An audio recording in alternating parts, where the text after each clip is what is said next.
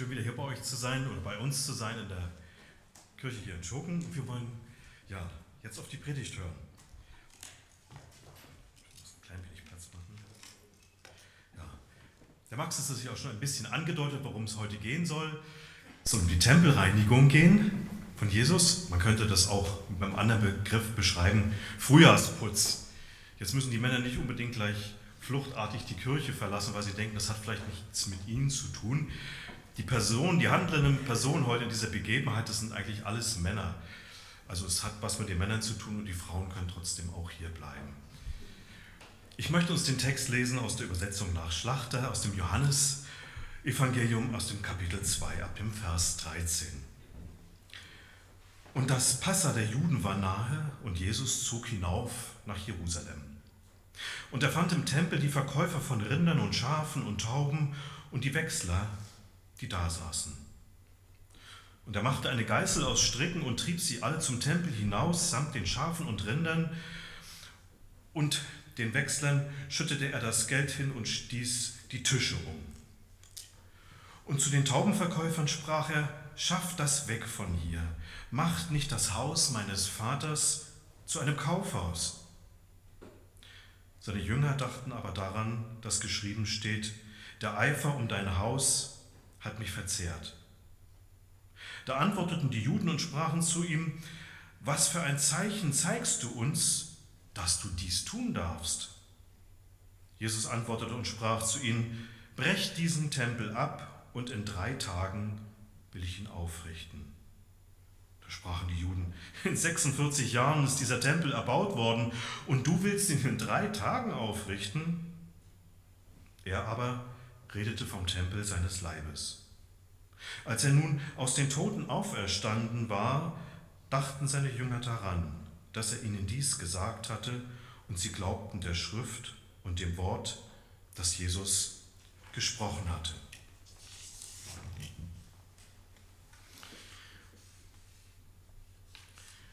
Johannes beginnt sein Evangelium ein wenig anders wie die anderen drei Evangelisten. Das eine, was er berichtet, und das sehen wir nur bei Johannes, ist einmal die Hochzeit zu Kanaa, wo er also bei dieser Hochzeit dabei ist. Wir kennen sicherlich diese Begebenheit, das Peinlichste, was passieren kann, eben ob es egal welches Fest ist, es ist irgendwas ist alle und er macht das Wasser zu Wein. Er ist bei dieser Hochzeit gegenwärtig, bei dem höchsten Fest, was eigentlich ein Mensch in seinem Menschsein feiern kann, die Hochzeit, Hochzeit. Da freut sich jeder Mensch darauf. Und die zweite Begebenheit, und das haben wir heute gelesen, äh, von dem Wirken von Jesus, äh, das ist diese Reinigung des Tempels. Und bei Jesus, äh, beziehungsweise bei den anderen Evangelien ist es so, dass die Reinigung des Tempels eigentlich ganz fast am Ende kommt, am Ende der, der Zeit, wo Jesus dann nach Jerusalem kommt, um dann in Jerusalem auch am Kreuz zu sterben. Aber hier, Johannes stellt es das ganz am Anfang seines Evangeliums. Eigenartig. Also es geht hier nicht um eine gewisse Chronologie äh, bei ihm, sondern es geht ihm, er möchte etwas ganz Wichtiges damit verdeutlichen.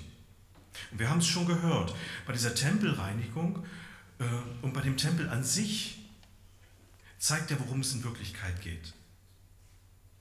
Dass er in Wirklichkeit der Tempel Gottes ist dass Gott gegenwärtig ist in Jesus Christus, dass diese Zeichen der Schatten, der Vorschatten, der Hinweise, nur der schwachen Abbilder, wie wir sie im Tempel und im Tempelgottesdienst und den Opfern haben, dass das alles nur Hinweise gewesen sind auf Jesus Christus, auf den Messias und dass jetzt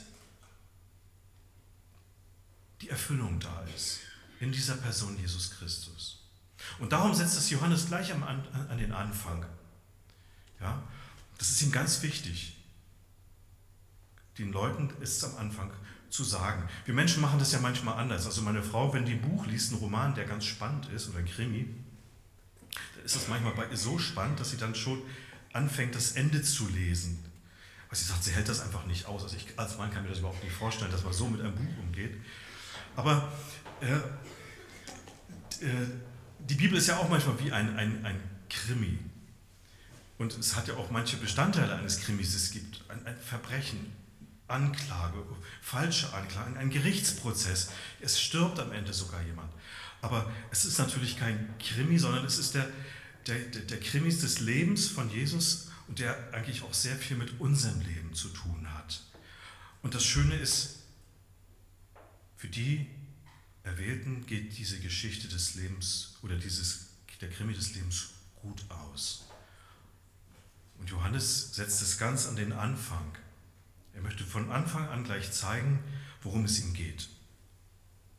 Also zwei Feste, das eine diese Hochzeit, wo Jesus daran teilnimmt, und dann diese, dieses andere Fest, das höchste Fest, was für das Volk an Bedeutung hatte, das Passafest. Passa, dieses Wort ist ja für uns ein bisschen eigenartig, stammt nicht aus unserer Sprache, es kommt aus dem Hebräischen von Peschach und das könnte man übersetzen über etwas hinüberhüpfen, an etwas vorübergehen, etwas unberührt lassen. Über etwas hüpfen, das hört sich im ersten Moment für uns ja, ja lustig, fröhlich an. Die Ursache war aber eigentlich eine sehr ernste gewesen, eigentlich eine sehr traurige Begebenheit, die schon viele Jahrhunderte zurücklag.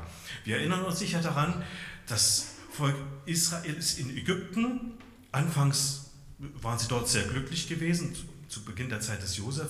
Aber dann, der neue Pharao kannte Josef und die ganzen Geschichten, die vorher Gott mit seinem Volk dort getan hat, nicht mehr. Und sie wurden versklavt in Ägypten. Und Gott erweckt einen Propheten, den Mose, um sie aus dieser Sklaverei herauszuführen. Aber der Pharao lässt die Israeliten nicht ziehen. Und Gott sendet eben eine Strafe, eine Plage nach der anderen, um Pharao umzustimmen. Aber Pharao tut es nicht. Und so schickt er am Ende die letzte und die schwerste und die schlimmste Plage über das Land. Der, der Tod der Erstgeburt wird angekündigt. Alles, alle männliche Erstgeburt im Land, ob das jetzt Menschen oder Vieh waren, sollen getötet werden. Fürchterlich. Aber damit eben Israel das nicht erleiden muss, sollten sich, sollte sich das Volk, also ein, ein, ein Tier schlachten, ein Schaf oder ein Ziegenlamm, und mit dem Blut sollte man die Türpfosten bestreichen und dann im Inneren des Hauses das, dieses Passalam essen. Und dann ging der, Engel, der Todesengel durch das Land Ägypten und hat die Erstgeburt geschlagen. Aber in den Häusern, wo ihm dieses Blut an die Türpfosten gestrichen war, dort ging der Engel vorbei oder vorüber oder er hüpfte drüber hinweg. Und daher kommt ihm dieses Wort Peschach. Israel blieb also um des Blutes der Lämmer willen verschont. An dieser Stelle merken wir schon, dass das Volk Israel nicht aus sich heraus etwas, dass sie irgendwie besser waren wie du oder ich, Sie waren nur besser aufgrund ihrer Erwählung, aber es waren genauso schuldhafte Menschen wie du und ich gewesen, die todeswürdig waren, wie die Ägypter. Aber Gott schafft eben einen Ausweg über dieses Blut der Lämmer, die stellvertretend für die Israeliten starben. Und dann lässt Pharao das Volk ziehen. Der Weg zum Auszug ist frei. Und daran sollte sich das Volk immer wieder erinnern. Und darum dieses Fest, was einmal im Jahr in Jerusalem gefeiert wurde. Also nicht wie damals in Ägypten in den Häusern, sondern jetzt sollte dieser, dieses Fest, dieses Passafest, sollte im Tempel in Jerusalem gefeiert werden und das äh, Lamm wurde dann in den Häusern gegessen.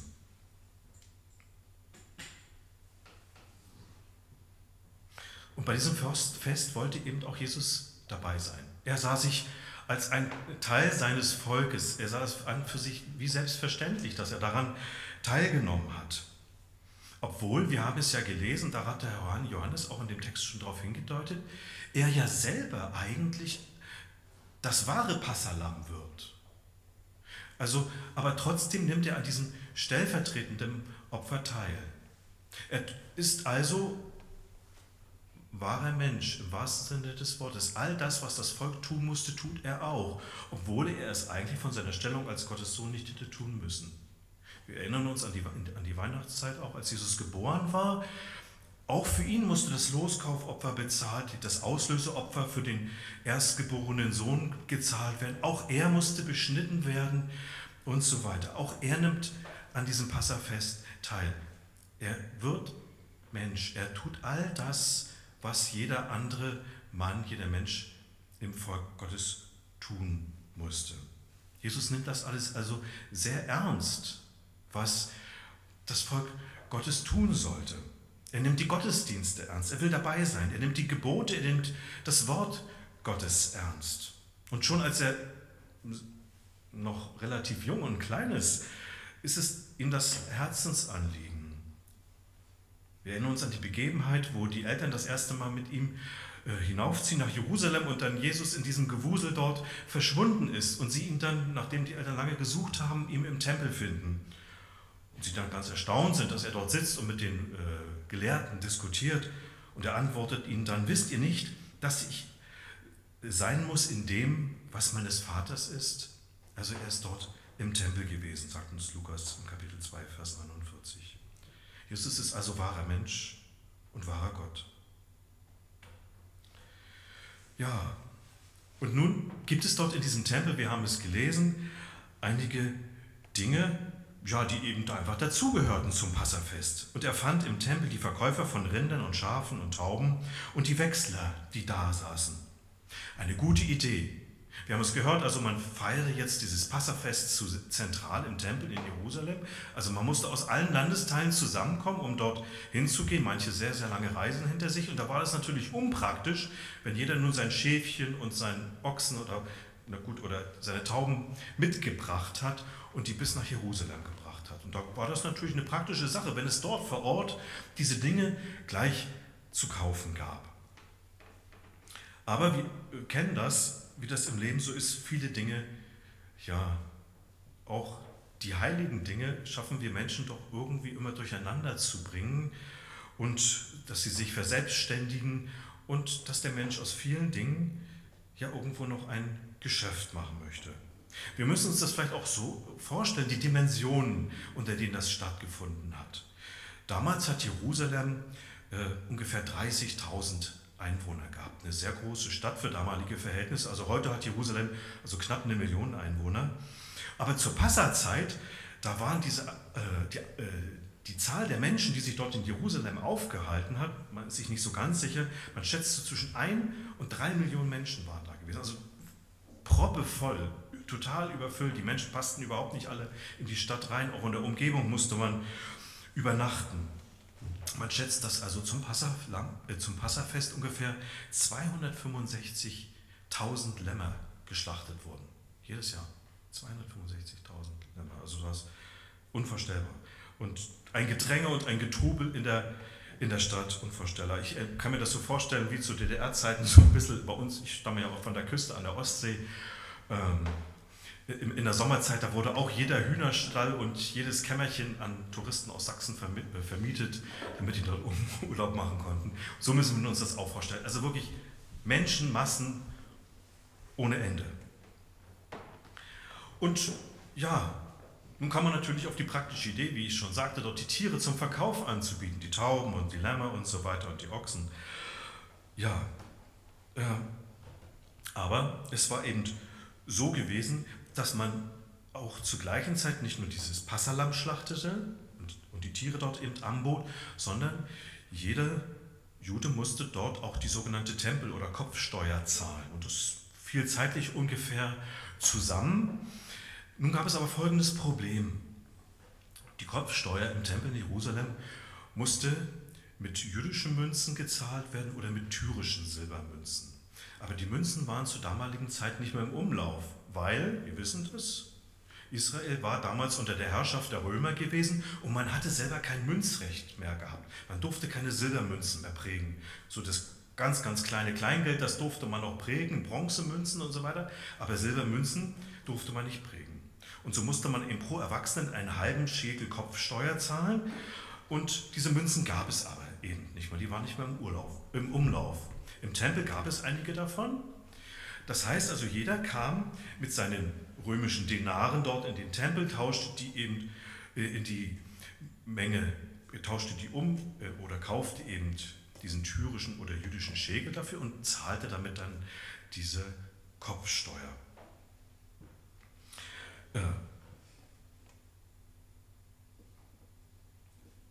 Und da waren dann eben auch diese Geldwechsler notwendig die diese Schäkel hatten und man musste dafür bezahlen.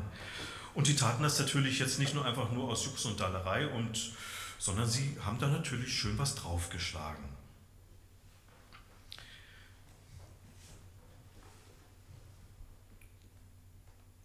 Wir haben, sie haben nicht nur ein bisschen was draufgeschlagen, dass wir uns das ein bisschen vorstellen können, was da manche für Wucher betrieben haben. Es ist schön, wir haben aus dieser damaligen Zeit äh, Aufzeichnungen von anderen Historikern. Flavius Josephus beschreibt das zum Beispiel einmal, dass man also für ein Taubenpaar, was geopfert wurde, teilweise im Tempel bis äh, den Preis von einem Aureus verlangt hat. Das ist eine, Aureus ist die, äh, eine Goldmünze.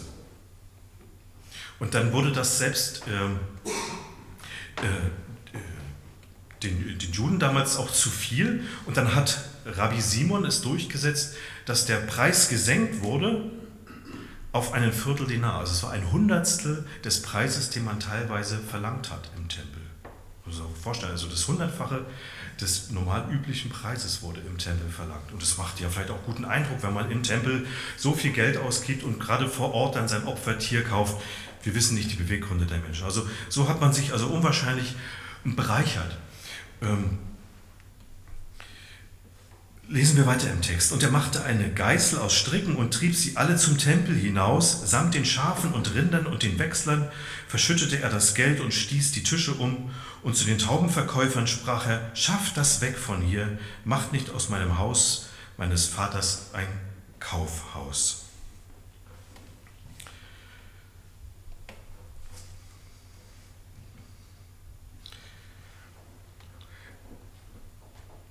Die, der Tempelschatz oder die Verwaltung dieser Finanzen, äh, das lag immer fest in der Hand der Familie des Ruhepriesters. Und sie vergaben auch, also die, wie soll man sagen, die Konzession, wer denn dort diesen Handel treiben durfte im Tempel. Das heißt, wenn sich Jesus hier auch anlegt und das, was er tut, legt er sich auch automatisch mit dem Hohepriester an. Nur mit seiner Genehmigung war das überhaupt so möglich gewesen, dass dieser Handel in dieser Art und Weise dort im Tempel getrieben werden durfte. Jeder versuchte nun also möglichst ein großes Stück von diesem Kuchen abzubekommen. Flavius Josephus beschreibt das Sohn, der Sohn des Hannas, den kennen wir ja, diesen Hohepriester aus der, später aus der Verurteilung von Jesus. Der Sohn des Hannas war ein Mann, der es verstand, Geschäfte zu machen. So wird er dort beschrieben. Also hier am heiligen Ort Gottes, im heiligen Tempel, wird eigentlich der Gottesdienst missbraucht, um Geschäfte zu machen, sich zu bereichern. Nicht mehr Gott steht unbedingt im Mittelpunkt und die Schuldigkeit des Menschen vor Gott, sondern man macht ein Geschäft. Anstelle von Andacht und Ehrfurcht und Anbetung ist auf einmal dieser Lärm überall nur zu hören. Jeder, der hier zu seinem, denkt, zu einem günstigeren Preis, zu trotzdem überhöhten Preisen sein Opfertier anbieten zu können. Man lässt also nicht nur die Opfertiere bluten, sondern auch die Opfernden werden geschröpft. Heil und Vergebung wird zu einem Geschäft.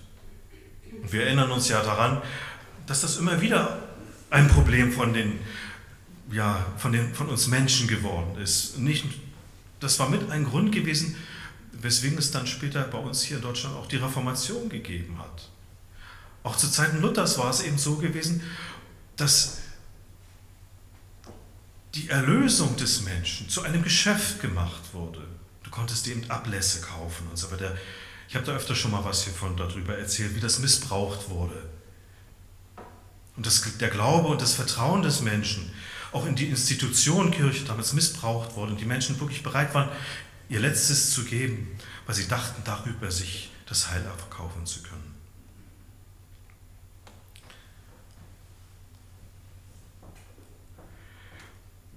Von dem Problem stehen wir immer wieder. Wir müssen das gar nicht so sehr weit wegschieben in die Vergangenheit, zu Zeiten von Jesus oder in die Zeiten ja, der Reformation und des Mittelalters.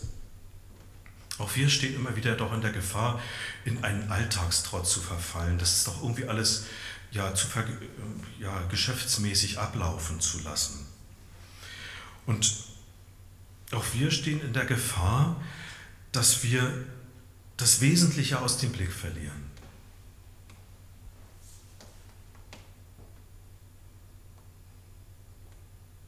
Auch wir, ja, denn wenn wir das Neue Testament lesen, es richtet sich eigentlich grundsätzlich an die Frommen. Dass die Welt so ist, wie sie ist, das sollte uns eigentlich nicht verwundern. Aber Jesus und dann später auch die Apostel und so weiter, sie warnen uns Christen immer wieder davor, dass wir die Welt eindringen lassen. In die Kirche oder in den Tempel. Dass wir das Heilige Gottes eben verweltlichen. Ein Geschäft daraus machen und wie auch immer. Dass wir mit unseren Maßstäben, unseren menschlichen Maßstäben daran gehen. Und es denken, nach unseren Vorstellungen gestalten zu können. Natürlich sollen wir einen Gottesdienst und so weiter vorstellen, auch mit uns einbringen, unser Herz einbringen und so weiter. Aber es darf, muss doch immer im Vordergrund stehen, die Heiligkeit und die Ehrfurcht vor Gott. Wir denken manchmal sehr menschlich und fragen uns, ja, so wie wir den Gottesdienst gestalten, ist das denn attraktiv für die Menschen? Das hört sich im ersten Moment vernünftig an. Aber darum geht es wirklich nicht. Wir haben uns erinnert, an die ersten Christen damals in der Apostelgeschichte, die Apostelgeschichte schreibt uns davon, dass die Menschen sich teilweise Angst hatten vor Ehrfurcht, sich der Gemeinde anzuschließen, weil sie merkten, was das für Konsequenzen hat für ihr Leben. Also das heißt, wir müssen auch unsere Gottesdienste, das Gemeindeleben nicht möglichst niederschwellig ansetzen, damit jeder irgendwie hier mit reingeht, jeder sich irgendwie angenommen und geliebt fühlen kann. Es ist immer noch das Zusammenkommen der heiligen Gottes, der geliebten Gottes, der erlösten Gottes der Gottesdienst. Erinnern wir uns daran, also die Bibel, das Neue Testament ist vor allem ein ernstes Wort, Ermahnungen oft an die Frommen. Es ist nicht das Wort in erster Linie an die, an die Heiden. Und da merken wir, auch wir Erlösten haben oft mit unserer alten Natur zu kämpfen. Und natürlich, wenn wir in der, in der Gemeinde, in der Kirche wirken, dann ist natürlich auch die Gefahr groß, dass wir es nach unseren Vorstellungen nach, äh, äh, tun und nicht mehr das, was bei Gott im Vordergrund steht. Und ich denke, da sind Dinge immer wieder geschehen, wo wir eigentlich doch aufmerken müssten und sagen, wir müssten doch schon, da müsste doch ein Aufschrei eigentlich stattfinden. Ja, wenn wir teilweise in der Kirche Dinge gut geheißen, gesegnet werden, wo Gott von sagt, es ist ihm eine Gräuel. Oder wenn sich selbst Bischöfe hinstellen und sagen, naja, mit der Auferstehung, das, äh, das kann man eigentlich nicht so sehen, dass Jesus wirklich von den Toten auferstanden ist und dass wir auch auferstanden sind, sondern das müssen wir im übertragenen Sinne bildlich sehen. Damit ist eigentlich gemeint, naja, der Mensch, der lebt eben weiter, wenn er mit Gottes Hilfe ein gutes Leben geführt hat, in, als in den guten Erinnerungen seiner Familie und seiner Nachfahren das, das muss man unter Auferstehung verstehen, dass, dass wir dann ewig leben in den Erinnerungen. Aber sowas wie Auferstehung gibt es eigentlich nicht. Wenn das also Kirchenführer schon sagen, dann müssten wir eigentlich doch oft, da müssten wir uns eigentlich alle Alarmglocken angehen und uns immer wieder fragen, ist es nicht wieder Zeit, dass auch mal bei uns wieder ausgemistet wird? Also sicherlich nicht hier bei euch in der Büchertisch, keine Angst, Max. Ich denke, das ist nicht das Problem. Ja. Wir merken, wie begegnet Jesus dieser Geschäftigkeit in, seinem, in, in diesem Tempel. Man könnte das ja eigentlich sagen, das ist ja eigentlich nichts Schlimmes, was da, da werden Tiere verkauft. Na gut, die Preise sind eben ein bisschen hoch. Aber Jesus ist das sehr, sehr ernst. Und wir erschrecken vielleicht auch manchmal so ein bisschen über diese Begebenheit, weil sie nicht so richtig in das Bild von Jesus reinpasst, was wir haben. Jesus ist doch eigentlich immer der Liebe, der Gute, der irgendwie, ja, der uns immer in den Arm nimmt und, der uns eigentlich alles vergeben will und so weiter. Ja, das will er. Aber bei ihm sind auch immer Buße und Umkehr angesagt. Und deswegen erschrickt uns das hier vielleicht ein wenig. Er macht das also auch nicht aus irgendwie, aus einer, aus einer Laune heraus, das muss ja gut vorbereitet gewesen sein. Er macht sich also eine Peitsche aus irgendwelchen Seilen und treibt dort also die Tiere heraus. Es muss ein fürchterliches Durcheinander und Geschrei gewesen sein. Es ist ja nur ganz knapp beschrieben, aber wir können uns das gut vorstellen, was da los gewesen ist. Und natürlich fragen wir uns dann im ersten Moment, dürfen wir das auch? dürfen wir uns auch so verhalten, wenn wir denken, hier ist doch etwas, ja, hier liegt es total schief. Dürfen wir dann auch, ja, ja, man kann schon sagen, Gewalt anwenden.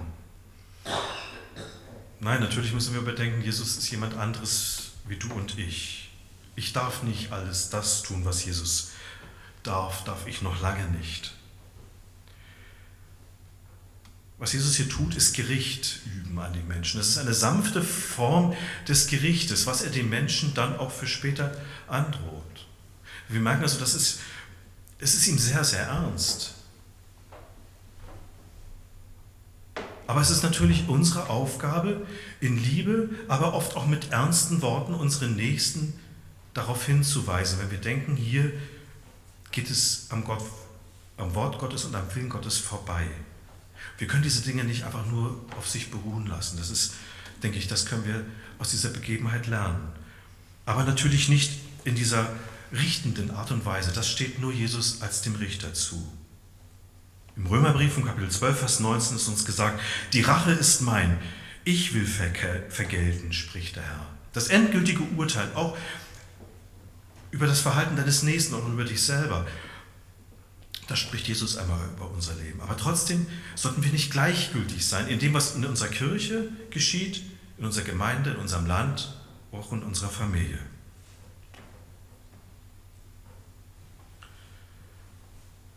Jesus spricht hier also eigentlich Gericht über religiöse Heuchelei. Dort, wo also der Gott Israels ausgetauscht wird gegen den Mammon, gegen den Geld des oder den Gott des Geldes. wir sollten uns bewusst sein, dass genauso wie Jesus es damals nicht getan hat, er auch wenn er wiederkommt, äh, seine Kirche nicht schonen wird, die die Ehre Gottes, seine Heiligkeit mit Füßen tritt. Also ein Christentum, was keine Furcht und keine Ehrfurcht vor Gott im Herzen hat, wo Anbetung nur Gepflogenheit oder aus Zerstreuung besteht, die wird niemals vor ihm bestehen können.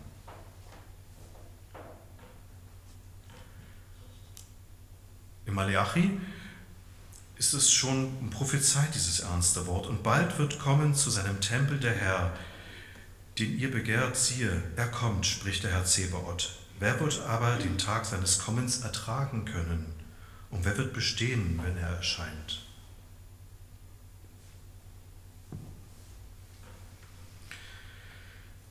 Seine Jünger dachten aber daran, dass geschrieben steht, der Eifer um dein Haus hat mich verzehrt. Haben wir gelesen.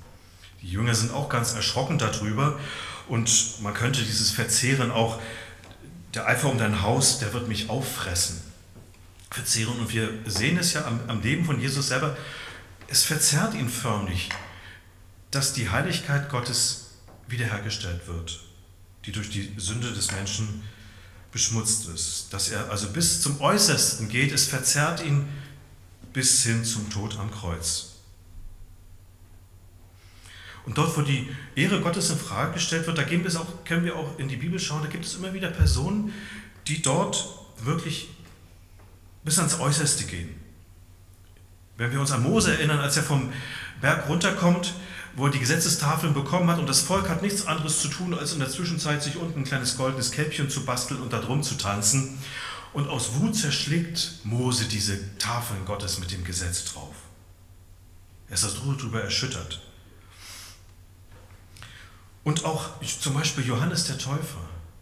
Er stellt sich hin und klagt den König an, dass er sagt, es ist nicht recht, dass du die Frau deines Bruders hast. Er geht auch bis zum Äußersten, also und er stirbt am Ende sogar für dieses Wort, was er dem König dort sagt. Mose und Johannes der Täufer, sie bleiben also nicht gleichgültig. Jesus, sie bleiben nicht gleichgültig dem gegenüber, wo die Ehre unseres Herrn beschmutzt wird. Protestieren wir noch Also Gottes ist nicht einerlei, wie wir unseren Gottesdienst feiern, wie wir den Herrn anbeten. Es geht also nicht in erster Linie darum, wie es uns gefällt. Natürlich soll uns der Gottesdienst auch gefallen. Wir bringen uns da ein mit unseren Gaben, die wir von Gott geschenkt bekommen haben. Aber übertreiben wir es nicht. Es geht nicht um uns in erster Linie. Machen wir uns nicht groß in diesen Dingen. Es geht nicht in erster Linie um unseren Geschmack dabei. Gefällt es uns? Sondern wird Gott geehrt? Gefällt es ihm? Denn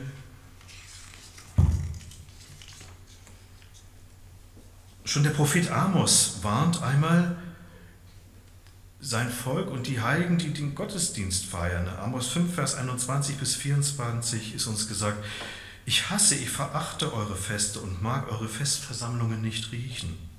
Wenn ihr mir auch eure Brandopfer und Speisopfer darbringt, so habe ich doch kein Wohlgefallen daran, und das Dankopfer von eurem Mastkälbern schaue ich gar nicht an. Tut nur hinweg von mir den Lärm deiner Lieder, und dein Hafenspiel mag ich nicht hören. Also die haben eigentlich alles perfekt gemacht damals, die besten Tiere geopfert, die schönsten Lieder gespielt und dort sagt, trotzdem sagt Gott diesem Volk, ich will davon nichts hören, weil das Wesentliche gefehlt hat. Das Herz des Menschen.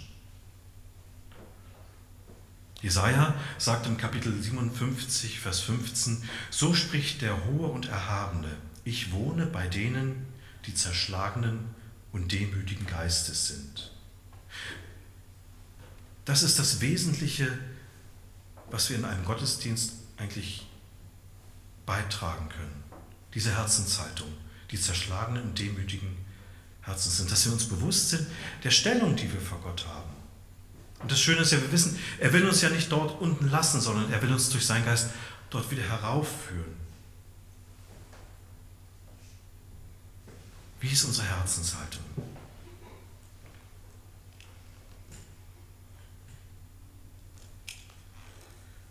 Da antworteten die Juden und sprachen zu ihm, was für ein Zeichen zeigst du uns, dass du dies tun darfst? Sie hatten also die Lizenz zum Geldwechseln vom Hohenpriester erhalten und jetzt fragen sie ihn, ja, und welche, von wem hast du deine Lizenz? Wer hat dir das erlaubt? Bist du mehr etwa ja, als der Hohepriester, dass du dir diese Dinge herausnehmen kannst? Sie stellen das ja eigentlich gar nicht so ganz grundsätzlich in Frage was er dort tut, sondern die fragen nur, mit, mit welcher Rechtfertigung tust du das. Vielleicht hatten sie selber auch schon ein bisschen ein komisches Gefühl gehabt, dass das alles nicht so mit rechten Dingen vonstatten geht.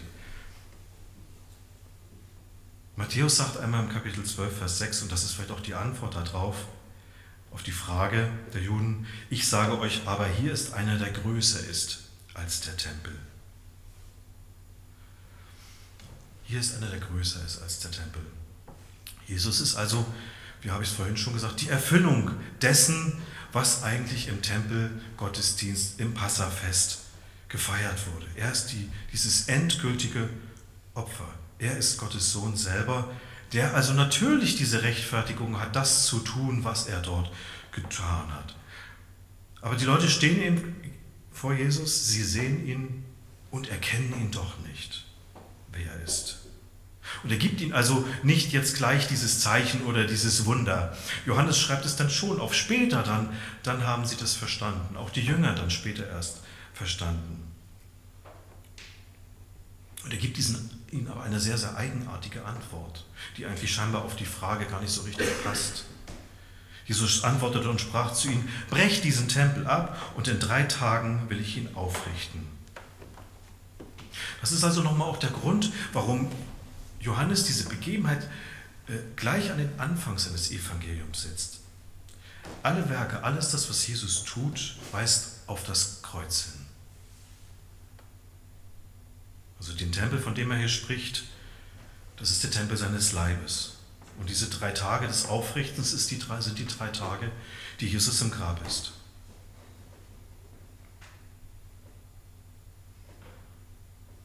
Jesus redet ja also nicht von dem Tempeln aus Stein, sondern dem Tempel seines Leibes. Und die Botschaft, die er sagt, mit meinem Kreuzestod und mit meiner Auferstehung wird das alte Tempelsystem und seine äußere Anbetungsform aufgehoben sein. Jesus ist die neue Wohnung, die Gott gefunden hat. Und die besteht eben nicht aus Steinen, sondern die besteht aus Personen, aus der Person Jesus Christus selber, aus lebendigen Steinen auch aus dir und mir, auch wir sind lebendige Steine dieses Tempels.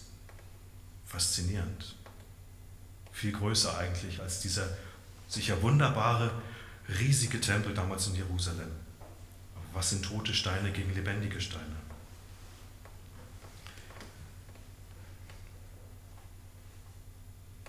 Gott ist also nicht mehr in einem zeremoniellen Opferwesen anwesend, sondern in der Person von Jesus Christus.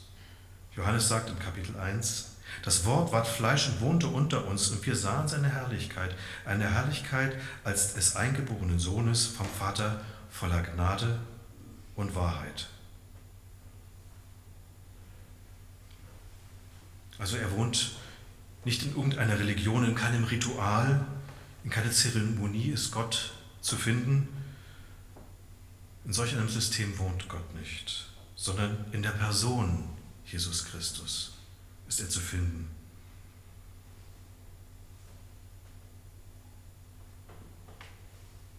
Der Tempel war also nur ein Abbild von dem wirklichen Kommen, von dem Verheißenen. Er war nur ein Schatten, ein Gleichnis vom Wahren. Ein Abbild, das können wir uns vielleicht so ähnlich vorstellen, als äh, ich damals meine jetzige Frau kennengelernt habe, damals in Burgstedt. Naja, wir waren ziemlich weit auseinander, über 500 Kilometer, und da hat sie mir ein Bild geschickt. Das habe ich heute noch in meinem Portemonnaie. Und habe ich natürlich oft, mache ich heute, manchmal habe ich das dann rausgeholt und mir das dann angeschaut. Und wenn man sich das Bild dann anschaut, das Bild der Freundin oder der Verlobten, dann freut man sich da immer wieder, da schaut man sich das immer wieder an, selbst wenn diese Person weit weg ist und man hat das, den Eindruck, es, es ist gegenwärtig, aber in Wirklichkeit ist es ja nur ein Stückchen Papier, hauchdünn, mit dem Abbild dieser Person. Und wenn man dann zu Besuch ist oder wenn man geheiratet hat, dann, dann ist diese Person selbst da. Dann hat das Foto eigentlich ausgedient. Dann küsst man eben nicht auf dieses Bild drauf, sondern man küsst diese Person selbst. Und dann ist eben alles was vorher irgendwie ein Ritual oder eine Zeremonie war, ist vorbei, sondern das wahre Leben fängt dann an mit dieser Person. Und genauso ist es eben mit dem Kommen von Jesus Christus, wenn er uns als der Liebende in seinen Arm nimmt, dann wird das real. Und genau daran ist eben Jesus darauf hin. Er weist auf sich selbst hin in diese Begebenheit. Das Zeichen, was er den Juden damals gibt und dass sie anfangs überhaupt nichts verstanden, eben, ist dieses Kreuz der Auferstehung. Das ist das Evangelium. Jesus will also eben keine äußere Anbetung mehr, sondern stattdessen hat er die Anbetung Gottes in die Herzen der Menschen gelegt, die zu einem geistigen, geistlichen Tempel aufgebaut werden sollen, wie es der Epheserbrief sagt.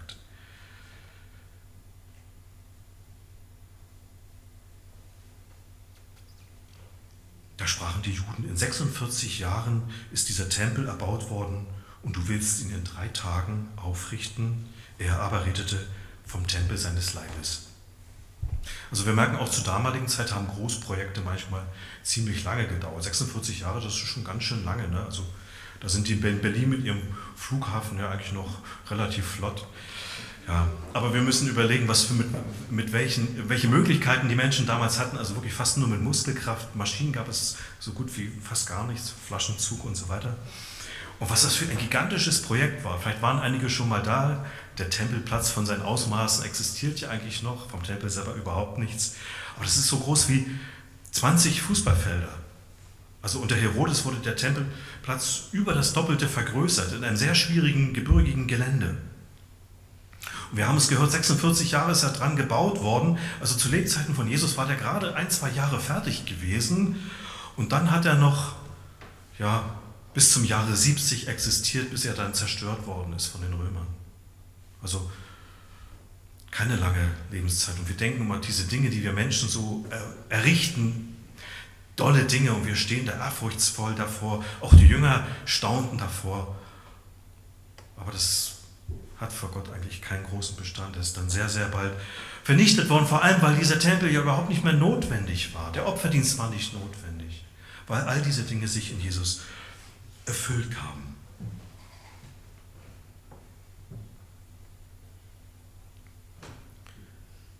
Als er nun von den Toten auferstanden war, dachten seine Jünger daran, dass er ihnen dies gesagt hatte, und sie glaubten der Schrift und dem Wort, das Jesus gesprochen hatte. Johannes macht hier also schon die Klammer, also er beginnt mit dieser Begebenheit, die eigentlich am Ende steht, und nimmt also, wie gesagt, das Ende eigentlich vorweg.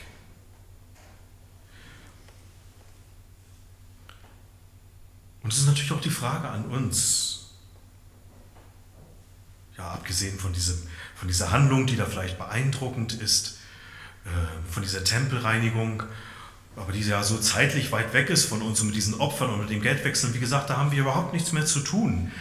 Aber ist uns das bewusst, dass, ja, wie es der Korintherbrief auch schreibt, im Kapitel 6, Vers 19, oder wisst ihr nicht, dass euer Leib ein Tempel des Heiligen Geistes ist, der in euch ist und den ihr von Gott habt und dass ihr euch nicht selbst gehört?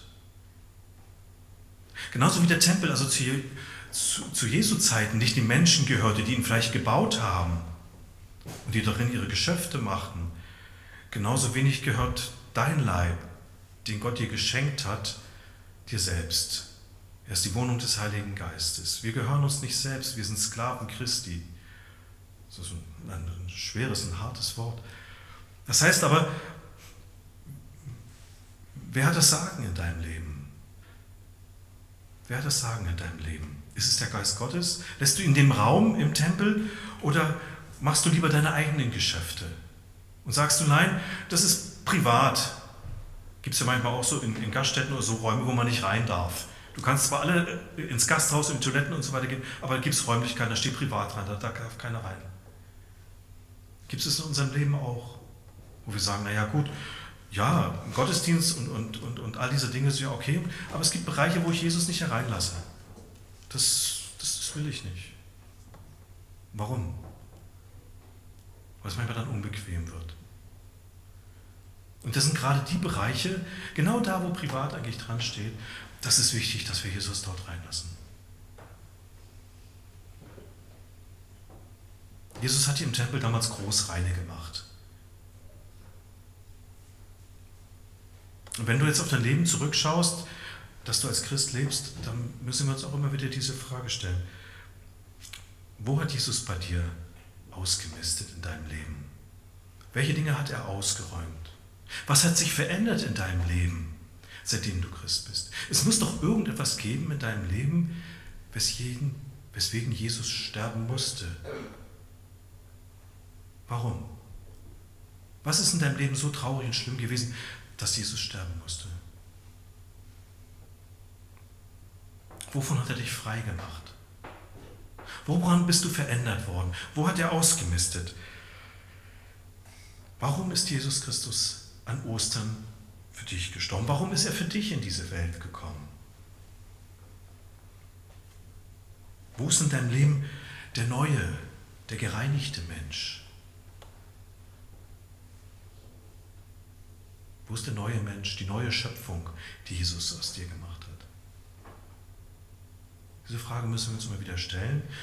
Und das Schöne ist, wir können sie zulassen, weil Jesus uns mit seinem Heiligen Geist diese dunklen Stellen unseres Lebens zeigt, er aber auch mit seinem Geist uns die Kraft gibt, diese Dinge in unserem Leben zu verändern. Wir wissen doch alle um diese Schmuddelecken in unserem Leben. Und wie oft wir schon versucht haben, das vielleicht in Ordnung zu bringen und oft haben wir aber auch gar keine Lust da drin. Lassen wir es zu, bekennen wir Jesus, dass wir sagen, Herr, du weißt, diese, diese Sache in meinem Leben, immer wieder falle ich darüber, immer wieder und dann schäme ich mich hinterher. Und immer wieder sagt mir dann der Teufel und sagt mir, siehst du, du schaffst es nicht, du, du alter Versager und so weiter. Bekennen wir Jesus unsere Not und sagen, Herr, hilf mir, dass ich über diese Dinge heil werde, dass diese Dinge in meinem Leben bereinigt werden, dass ich vor dir bestehen kann. Er will uns dazu befähigen, geben wir Gottes Geist in unserem Leben den Raum, den er haben möchte. Wir sind der Tempel